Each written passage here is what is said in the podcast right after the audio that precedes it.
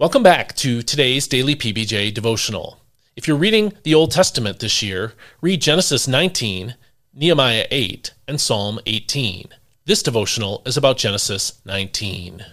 Now the two angels arrived in Sodom in the evening, and Lot was sitting in the gateway of the city.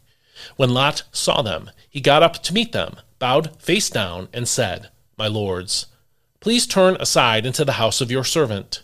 Wash your feet and spend the night. Then you can rise early and go on your way." "No," they answered, "we will spend the night in the square." But Lot insisted so strongly that they followed him into his house.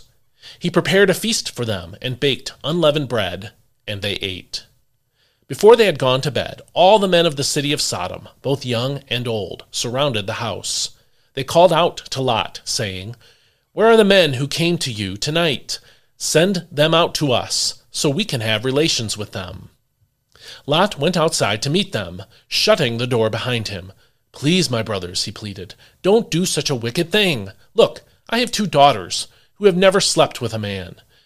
Let me bring them to you, and you can do to them as you please.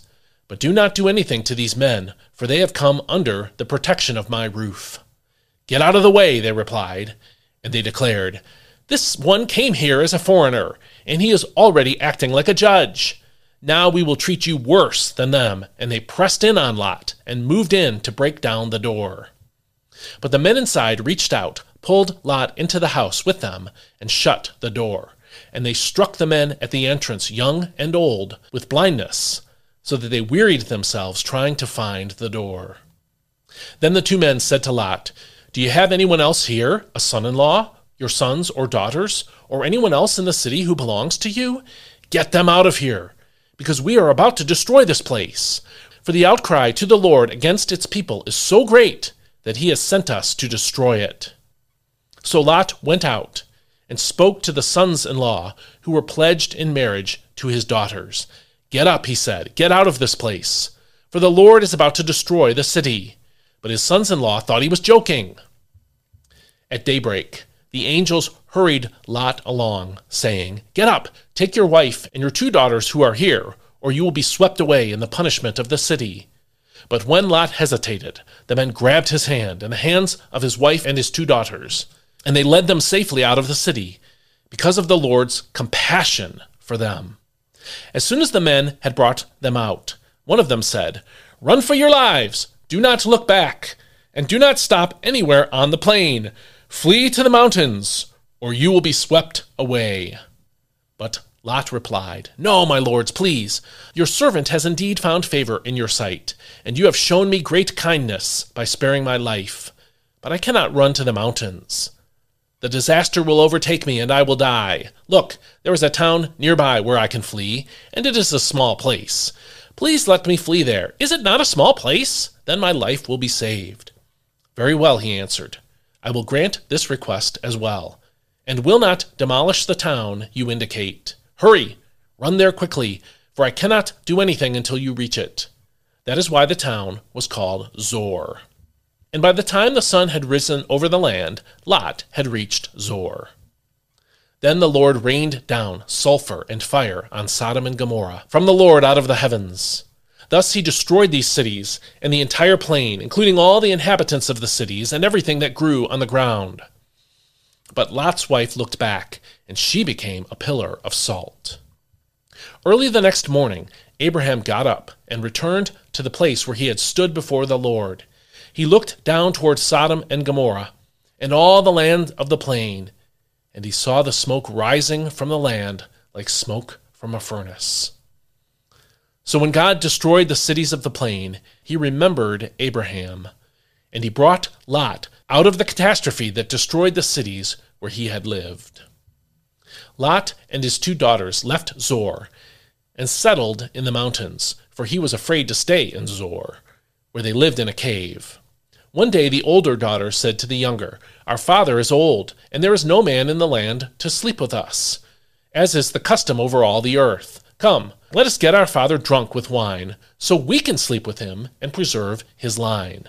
So that night they got their father drunk with wine. And the firstborn went in and slept with her father. He was not aware when she lay down or when she got up. The next day, the older daughter said to the younger, "Look, I slept with my father last night.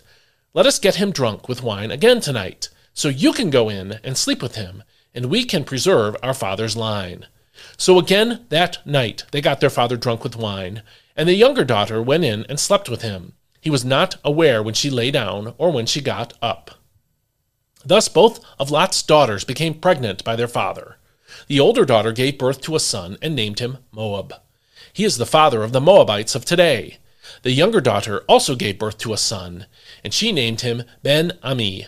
He is the father of the Ammonites of today. This is God's Word. A few years ago, just after 8 p.m., I was driving to pick up one of my kids from an event. All of a sudden, the sky lit up with blue light. It was so bright that it startled me as I was driving, and the source of that light seemed to be behind me. Then it flashed brightly and was gone. I kept waiting for a sound, some kind of sound, a crack of thunder to accompany that lightning. No, it was bright for too long to be lightning, and the weather conditions certainly didn't seem right for lightning. Was it an explosion of some kind? That didn't seem right either, because the light was so blue. The next morning, news headlines said that what I'd seen was a meteor. I'd never seen something like that before. It was completely unexpected. This is what the judgment of God on Sodom and Gomorrah was like. Abraham had never seen anything like it, and I'm sure his heart sank when he saw it. See verse 28 for that. Likewise, when Lot tried to warn his would-be sons-in-law, they thought he was joking, according to verse 14b in the NIV. Even Lot himself and his family had to be hustled out of Sodom by angels, according to verse 16. The prophecy they received about God's coming judgment seemed so unbelievable because they'd never seen anything like it before. When it happened, it was surreal because they'd never seen anything like it before. This is how it will be when Christ returns to judge this world. It is hard for us to visualize that happening because none of us has ever seen anything like it. Whether we can visualize it or not, it is true. And it will happen in reality. Like Abraham and Lot, we should take God's promise of judgment seriously, and we should warn those around us that God's judgment is coming. It might seem to those we warn that we're joking, like it did to Lot's sons in verse 14b. But God is merciful and has promised to save some in this age, and so he will honor his word and save some through our warnings.